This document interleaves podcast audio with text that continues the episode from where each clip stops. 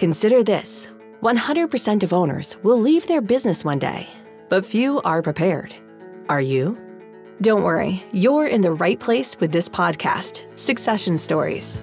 Host Laurie Barkman, the business transition Sherpa, guides you from transition to transaction, from building value in your business to letting go. Laurie is a business transition and M&A advisor, specializing in growth, acquisitions, and selling owner-led companies. She's also the author of the Business Transition Handbook. Get your copy and learn how to avoid succession pitfalls and create valuable exit options. Sign up for a business transition newsletter at successionstories.com. Show us the love by subscribing to the show and posting a review. We appreciate you. Now, here's this week's Succession Stories with Laurie Barkman.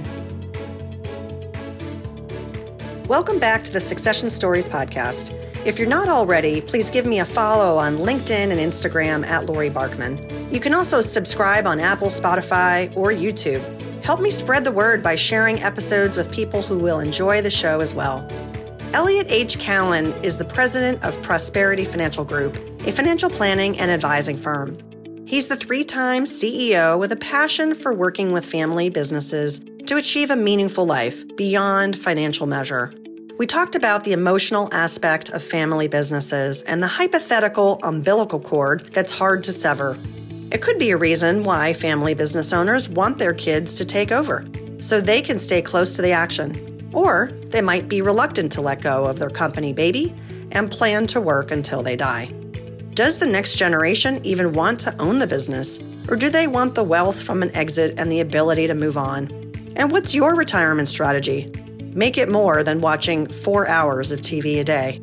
As I said earlier, Elliot is a proponent of creating a meaningful life. He shared the heart wrenching story of his youngest son's death by suicide and how he's honoring his memory by taking action to help other families. A Brighter Day charity unites stress and depression resources with teens and their parents with the goal of stopping teen suicide. Enjoy this Succession Stories episode about meaningful transitions with Elliot Kallen. Elliot Kallen, welcome to Succession Stories. I'm excited to speak with you. You have a new book that's just launched. I feel like I'm part of your book tour. This is exciting. Laurie, thanks so much for having me on. I'm excited. Let me do my shameless plug here. Shameless plug. Here it is. Shameless plug. It's driven by Elliot Kallen, Adam Torres too. We hooked up about a year ago when he interviewed me on his podcast, of which he has hundreds and hundreds of podcasts and writings and editions. And and then he got so fascinated, I put him on mine. And then ultimately we we collaborated and we wrote a book on leadership and entrepreneurship about a road less taken or that we think is always taken.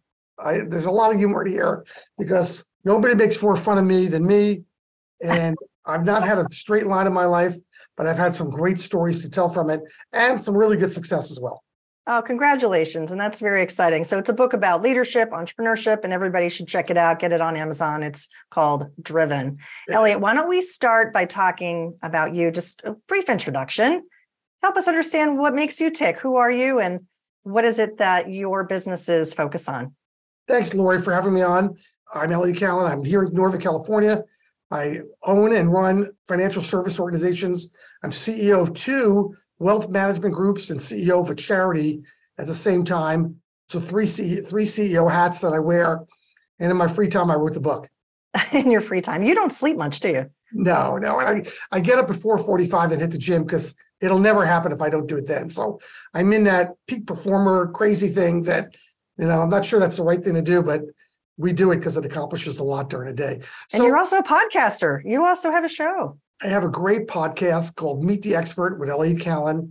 It's got 55 or 60 episodes out there, and it's the top 4% financial podcast globally in the world. So, yes, I'm doing that. So, we manage money. I manage money, manage relationships. That's probably a better way to say it because if it's money, it's personal. I own that trade, I trademarked that phrase. So I have my clients, then I have a whole series of people that work for me in one company, and then another company is 55 people, and then a charity to make a difference in the world. And then I, I'm married. I have two children from my first marriage, my original kids that are 29 year old twins, and I've got two stepchildren and three grandchildren. Wonderful. Well, there's a lot of joy that's in your family, I'm sure, and in your businesses, lots of challenges. And with your clients, you see that too, that there's always the balance of joys and challenges. And I know in today's show, we're going to talk about that. Tell me a little bit about the organizations that you've led in the past. I think I read in your bio that you've had a few exits. Uh, this is my third organization that I've started in a major way. I could say third set of organizations that I've started because there's really three of them, but we'll call it the third set. I graduated from Rutgers, a little bit east of you, and I graduated as an accounting and economics major. And I, I wanted to be in economics, but my brain said you can make instant money with a big eight accounting firm that was recruiting me, and I did, and it was a really bad fit.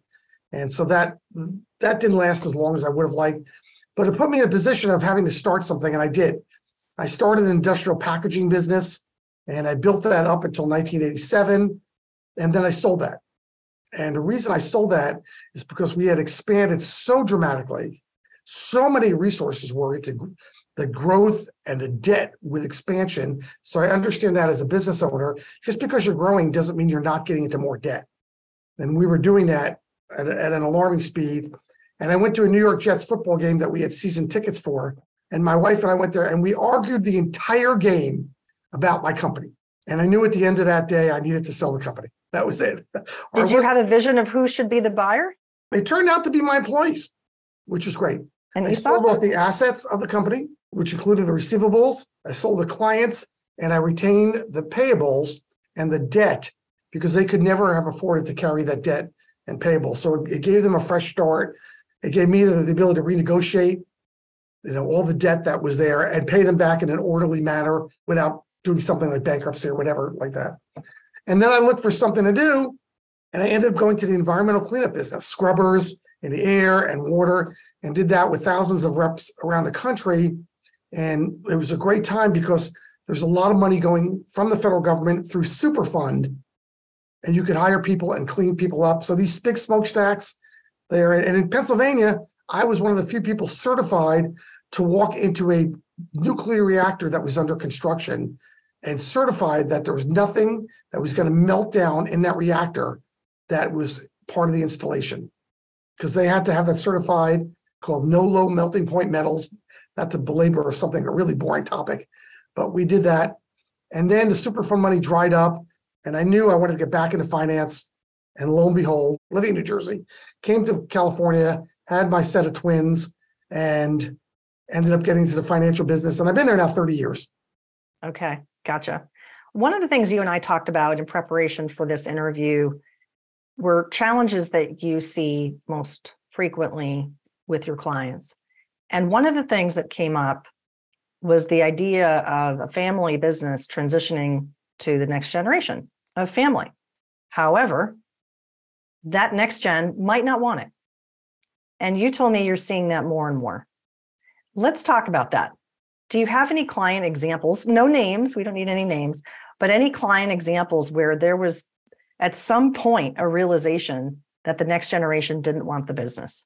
Sure. It all starts, Laurie, with really the three phases of growth of an entrepreneur. Phase one is the startup, the beginning, the building, the excitement. You're doing everything. You're you're coming in on weekends, you're emptying the garbage can, you're talking every day is exciting. You're you're having to negotiate with banks and sometimes lenders and sometimes private money. And this is really exciting. And then you reach the point of, you know, I've got something going here. I don't want to lose it. I don't want to stop, but I want it to grow and I want to grow smartly. And you begin to enter another phase of your life. You're now bought a house, a couple of cars, you've got some hobbies, you've got a management team in place. There are some good things happening. You have your struggles possibly as an entrepreneur because sometimes you go back and forward and back and forth and back and forth. But it's the third phase that is really interesting. Uh, and that's what you're talking about. And that is now I'm a little bit older. I've arrived. I've got my kids either in college or through college. They're now adults. I'm getting a little tired. I still like what I do. I love what I do, baby, but I don't maybe not quite as much as I did when I was in that exciting growth phase of my life and everything was new because let's face it, new is exciting. I don't care whether you're in a relationship or an automobile or you're writing a book or whatever, new is exciting to all of us. We all chase shiny objects. That's what we are, what we do. But now I'm in that phase three. I'm thinking, what do I do now? What's my exit plan? What's my strategy to cash out? How do I get the legacy of this business to continue? And either I don't care about the legacy, I just want the cash, or I don't want to give up the name. I've worked really hard for this name. I developed the Band Aid brand. I don't want to give it up, so to speak. And so you begin to look at sometimes inwardly at your family. And you've got a few children that maybe even worked in a business as you were growing up. And they've been here and they worked in warehousing and shipping and office management and sales. And, and boy, they'd be really well qualified to take it over. And we get approached with this subject all the time because it, in our industry, the wealth management business, your clients tend to reflect you, your values, your looks. Not that people look like me. I wouldn't want that on anybody. no, stop. but they the little bit of gray hair and a beard, you know, or whatever you're whatever is you. And so they're now entering phase three or the middle of it, and they're thinking, okay, this would be great. And then this is what happens. This is why there is greater than a 90% failure rate in businesses that go to the next generation. It's really high. Now, I just want to say that again. Nine out of 10 businesses fail when they are passed off to the next generation. And the reason for that is not competency.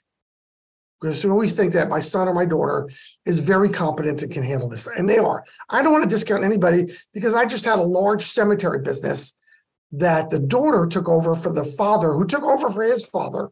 So it's the third generation now.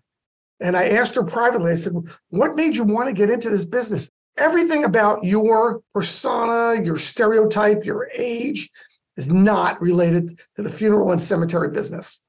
And she said, I'm destined for it. Okay, you don't hear that very often.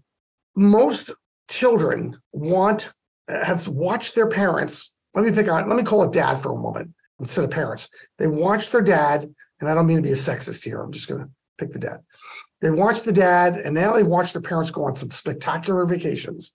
Maybe have a house in Tahoe or Florida or Canada or secondary home, maybe even have some, they've been able to parlay that with rental properties and investment properties and, and so forth. And they look at their parents and they are envious in a positive way of the life that their parents have created. It's a pretty good life. They go to Florida a month every year. They go to Hawaii in the wintertime. They do all these cool things. You're in the middle of Pennsylvania. Who wants to be in Pittsburgh in January? Oh, come on. You know, if there's snow, there's great skiing. You're even on the wrong part of the state for that. yeah, no, that's right. you know, can, can only so go so many times to Camelback before I get that's right. And so, but they want that life, but they don't really understand what the parents, what the father or the mother did to get that life. And they work sometimes six and seven days a week. And they were sleep deprived because they stayed up all night, worried that they couldn't meet payroll or the bank loan wasn't going to go through because they didn't have enough credit personally, or that they couldn't get the materials from offshore to get to make the products they needed, and they would lose the contract and be sued out of business. All these things happen in a small business owner's life, but they want the results of it. So I've seen this happen so many times where I've said to the parents, once they told me this, is your child, your son or daughter, prepared to come in on Saturdays, do extra work, and empty the garbage cans? Because you used to be the only one to empty the garbage cans once upon a time. You cleaned out the refrigerator on Fridays so that it wouldn't smell on Monday because that was the snack room. You went and cleaned up after your employees in a snack room or the kitchen area because you knew it had to be clean. Just because that's you. Yeah, that's your personality. You made sure there were flowers on the front desk because you didn't want to miss a birthday. Little things that no one notices that you did to stay in business and keep a happy team together. Or for your clients, that you make sure to reach out to them even when you knew you were going to get yelled at, because it was better to confront the problem than hide from it. Because you could always apologize, but you could never hide from running away from the problem. It was you were going to lose the client there. Could have lost them anyway, but you knew it was the right thing to do, or to renegotiate with your vendors, or to be yelled at, even though you because you didn't want to, but you knew that if that person could just let off steam, we'd get through this. I could deal with it. I bet big, broad shoulders, 49 inch chest, broad shoulders. It's you could deal with that, right? You what your children want so often is they want the results of your hard work, but not the hard work. We have it happen so often. So the best thing you could do, and I recommend this almost all the time, unless you have like the situation where the daughter was groomed to be in a business, they want the money. They want the receivables on the five year note that mom and dad are going to get for the business. They want to take over the stock of the company. They want to maybe change it around because they have their own ideas. And that, that could be really good ideas, by the way. I'm not knocking that. That's what they want. So, more often than not, if you, the best thing you could do for your children is going to say, I'm going to sell this business for 5 million, 50 million, 25 million. I'm going to sell that. I've got three children. I'm going to split that in quarters. I'm going to give each one of you one quarter of the money rather than one quarter of the business. Maybe you could hold on to the real estate and have the new business pay rent to you. And that would be a cool thing for your kids. But I'm going to split that in quarters. So each one of my children gets 25% of the business, and I'm going to take 25% for myself. And I'm going to go and develop what I want to do now that I have the money to do anything I want to do. And then we asked the question there, Laurie, what would you do if money wasn't the issue? Now, for most people, the number one answer by far is I would travel more. I want to see the world. Some people don't want to see the world, they just want to see more of the US or Canada. They don't want to go offshore. They don't like that. That's number one. Other people like me, I've got a thousand bottles of great red wine at home, in a, and I own a wine tasting room. We did that because we didn't want to wait till retirement. We travel around the world eating our way through countries, cooking our way through countries because we asked to cook all around the world, and restaurants let me in to cook, and it's a lot of fun. So we do these things that most people want to do. For somebody else that's playing golf two, three days a week, they never really have the time to do that. For somebody else, I, I have got grandchildren in three different cities. I want to see more of them.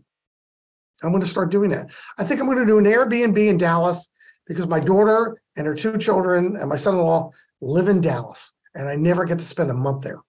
That would be a cool thing to do.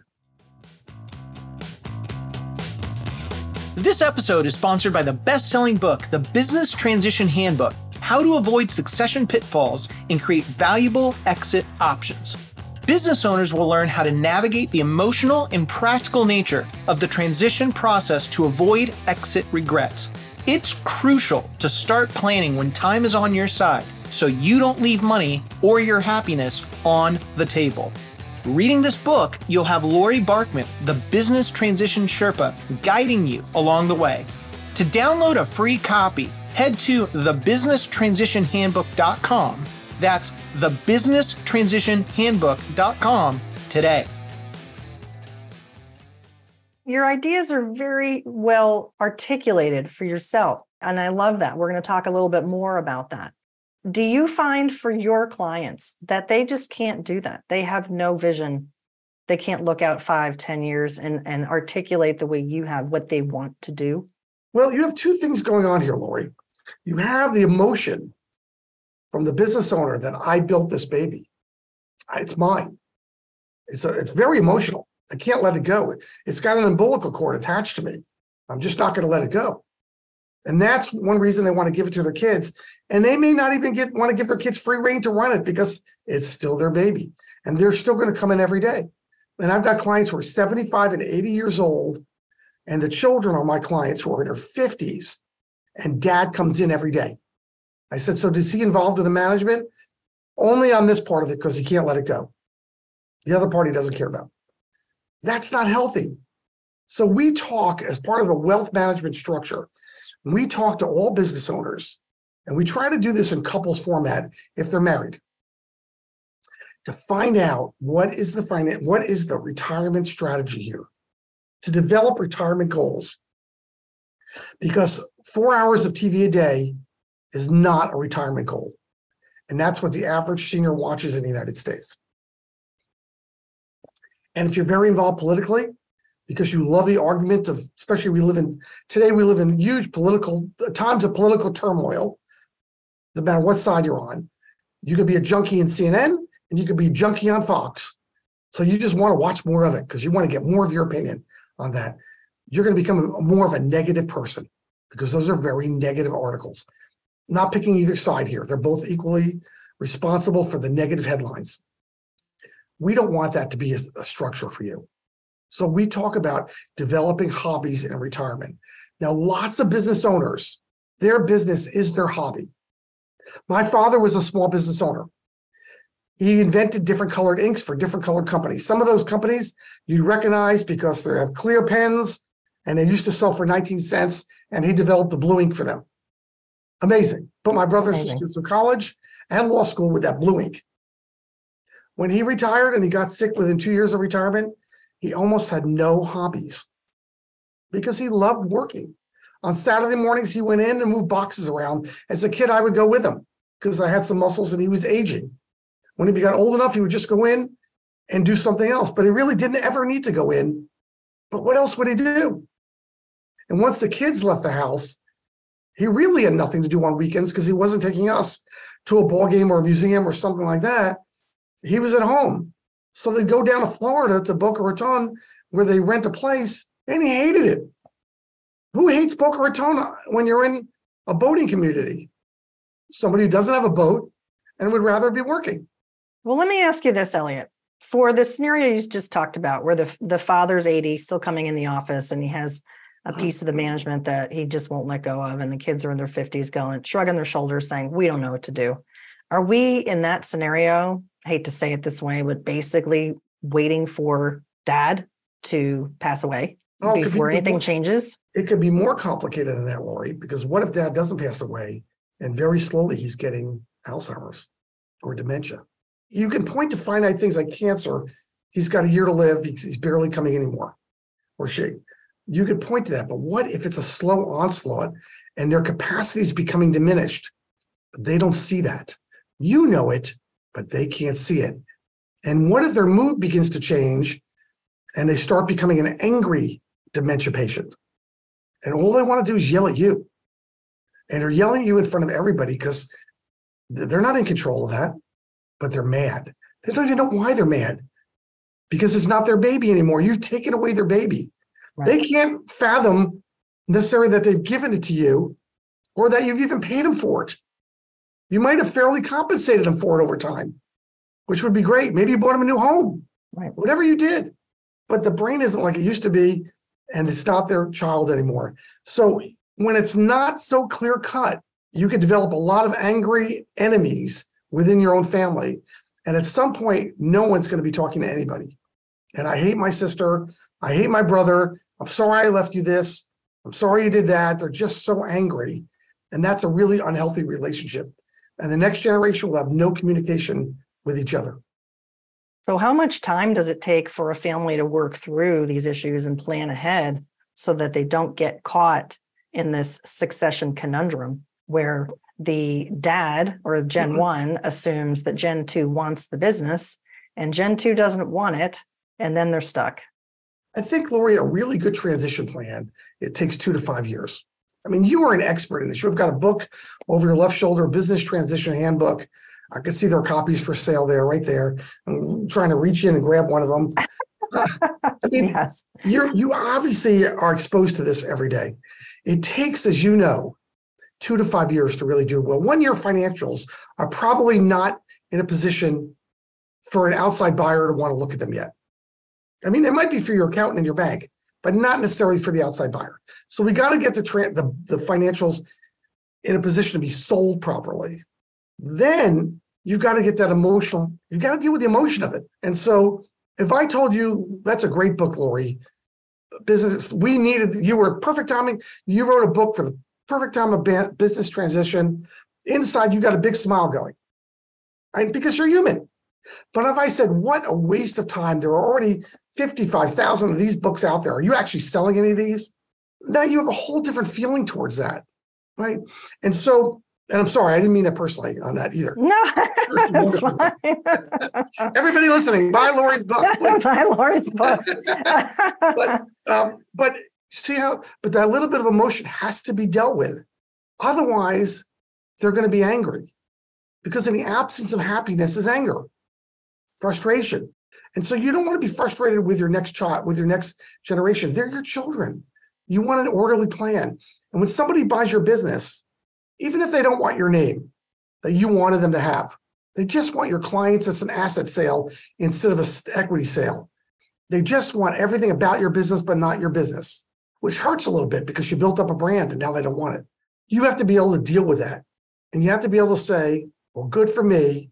I'm moving on to the next phase of my life, but feel good about saying that. And that doesn't happen in six months or three months. It can be pretty fast, but it could be a lot slower than people think about it because emotionally it's tearing the band aid off your business scale. And that's hard for everybody. It is hard for everybody. When you think about your business 10 years from now, what would you like the company to be remembered for? I get approached, Laurie, almost weekly that people want to buy my assets, the assets of the business. They want the clients, they want, you know, we're an asset-based company, and between both companies, we're about $800 million in assets. It's a pretty good size number. Um, people want that. The, the billion and a half, two billion dollar companies in my industry want want me. I'm the, I used to be large, now I'm mid tier. so it's changed. The facts on the ground changed. But only one in all my years of talking to people has said, I, I think you've done a great job with your brand. You're all over social media. You're all over Northern California. What a brand. I want that brand, Elliot. Only one company has even talked to me about it. And I've realized they don't care. They want my clients. They want the assets. They don't care about me. They they might say, I want you to work for me for three years or five years. We're going to pay you out. We'll give you a salary, you know, $500,000 a year. They do all those nice things that sound fluffy, but my baby is my brand. And so when you're talking about buying the clients, I'm okay with. When you're talking about buying my assets, I'm okay with. But when you say, we don't care about Prosperity Financial Group, you can keep it because we don't really care. We're, we're going to go by the ABC Financial Company, no matter what. Well, you're missing me then. I got it. You didn't read me at all. And so I read that and said, maybe I'll reach the point in my lifetime when I don't care about that. I've just gotten too old. Time for me to walk, give it to the next group of people. Okay, then I'm going to have to divorce myself and say the brand doesn't have value. But today, that brand has value to me, to my team, and I wouldn't want to say that has no value. Let's talk about other things that give you purpose. We learned about Brighter Day Charity. I was talking with you about that off air and understand that your book, a percent of the revenue of your book is going to go towards the, the causes you care about. So why don't we talk about that? Tell me about the Brighter Day charity and how it came to be. Now, Laurie, it's a fabulous charity. Um, what we do is we help teenagers and their families deal with stress and depression with the goal of, to- of stopping teen suicide. Um, and we do it with 24 hour texting for teens, in all 50 states. We do live Zoom programming counselors, all 50 states, a robust website at abrighterday.info. That's one of the best. If it's not the best in the teenage mental health world, it's right up there. It's that good. And then we've got a bunch of other programs as well. It started because my 19 year old son, eight years ago at the University of Montana, sophomore, walked up to the highway and jumped in front of an oncoming truck and took his life. And in his suicide note to us, which arrived via Federal Express after he was dead, it said, Mom and Dad, I've been thinking about this for a long time. I never would have told you how I felt. I never would have asked for your help, and I never would have taken your help. And that paragraph, among six pages long, but that paragraph was the impetus to saying we've got to stop this destruction and devastation from reaching other families. And that was the goal. And we came up with the idea of a charity. It started as a musically based charity. Now it's way broader than that, but it's very focused on teens and their families with stress and depression. It's not a big, broad mental health charity. There are a million of those out there. It's stress and depression. And every teen today is feeling stress and depression. I write two articles a month that are nationally published. I've got a full time writer on staff that writes four articles a month that get published. We're everywhere with teens that we can be. Uh, and we give out free resources to schools, to parent groups, to Rotaries. Whoever wants our resources, they're absolutely free. The resource of, of the website, if a teen is feeling like they want someone to talk to or they want to reach out, what are the services that they can get from your website? I have to tell you, because you and I know that teens are not really big into reading. So the website obviously it has a teen toolkit, survival toolkit, as a parent survival toolkit. Some teens look at it, but not many. What teens are really into is texting. It's this. Unfortunately, social media is their enemy, but it, but it's bigger than you and I. It's into texting. So what teens love about this is that they can do one of two things. They could text 24 7 in all 50 states the word brighter, B R I G H T E R, to 741 741. And within five minutes, again, all 50 states, any day of the week, they can get counseling for 40 minutes at a shot and then hang up and do it again. They could they could walk out of chemistry class and get help because they hate chemistry. They could do it at midnight. In the, invariably, because we monitor these, in the first five minutes, almost every teen texts the same question. Am I the only one feeling this way? They're totally isolated. But that's not for everybody. So if they need to get a Zoom, if they need to get some counseling in the United States, you're if you've got a teen, Laurie, and your teenage daughter or son comes up to you and says, Mom, I think I'm thinking about hurting myself, you're going to take some action. Might not know what to do, but you're going to take some action. And so you call around and you get some referrals for counseling, and they say, Great, thanks for calling, Laurie. Um, I'm good. In eight weeks, we can have your daughter in here because it takes six to 10 weeks. We can get your daughter son counseling, your teen daughter son counseling in seven days. It would be Zoom, not in somebody's office, with a licensed therapist, not an unlicensed therapist, not me, I'm a parent. Zoom counseling. That Zoom counseling in all 50 states again, it works. Right. That the beauty of that Zoom counseling is that that costs money. That costs 100 to 150 dollars an hour. What counselors cost. If they go through our website, we will pay for it for the first three months, and we do it for three months because again, when we tracked it with our third part, our partnerships out there, we found that the average teen is out of crisis in 90 days. So we'll pay for it because Laurie, we don't want you having to decide between feeding your other children and getting the one that needs help, the help they need, because you might be competing dollars. That's what the charity does. That's so important. And it's beautiful what you're doing. And I, gosh, my, I don't have words, you know, for what you and your family must have went through, but how you've come out on the other side of that eight years later. You said it was eight years ago that that happened to your son. What you've done in, in his honor and how you're helping other families is just beautiful. So Thank you. thanks for sharing that.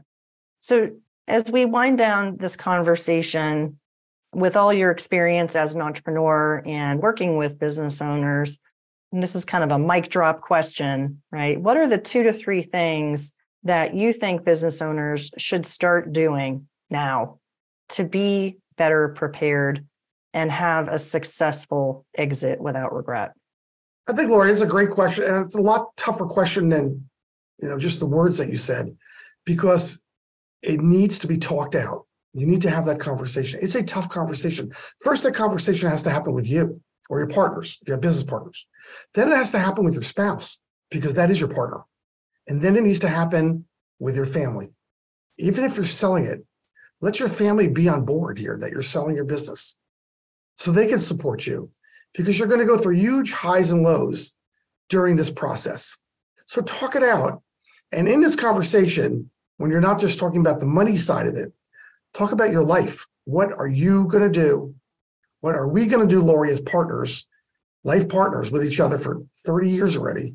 What are we going to do to enjoy life? Do we have anything to do? And make sure it doesn't include the TV. Yeah, let it include your life. Because I know when I talk to my wife, and I just had this conversation with her yesterday, because we talk about travel. We're not waiting to retirement to travel. We're traveling now. It's where do you want to go? And do you really care where we go? See, because Laurie, if you and I were partners and you said, you know, I want to spend a month in France and I want to spend, and I say, oh, I want to spend three weeks in Yellowstone, we're a long way off on that. We have to talk it out because maybe it's Yellowstone this year or France next year, or let's let's blow them both off and just spend three weeks and four weeks in the Amalfi Coast in Italy as a compromise. So just having the conversation and talking and looking forward is great advice. You can't If- beat that. No, you really can't. Turn off the TV and have a conversation. I ask all my guests if they have a favorite quote or something that inspires them, and I know that you do. Would you like to share it with me? Yeah, I'd, I'd love to. There's a there was a uh, philosopher from Germany named uh, Goethe or Goth, depending on how it's pronounced, G O E T H, uh, from the 1800s. So we're talking about two centuries ago. Uh, and he, he, I read this when I was in high school. I wrote it down, and I know you can't see it, but it's in four inch letters in silver four inch letters above my credenza.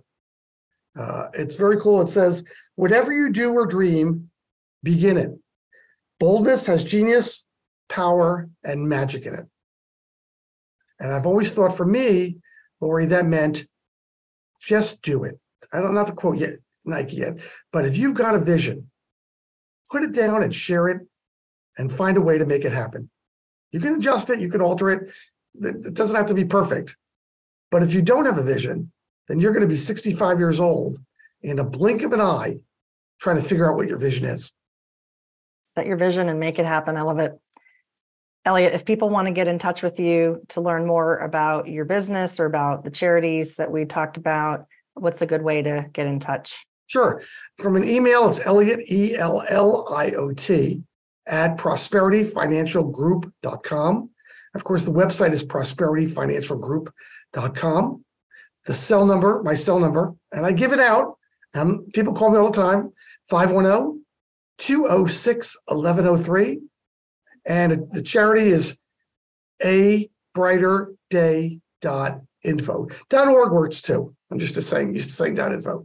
Uh, so you can reach us and get any information, and we'd love to talk to you, and I'd love to talk to you. And I've got clients in about 35 states.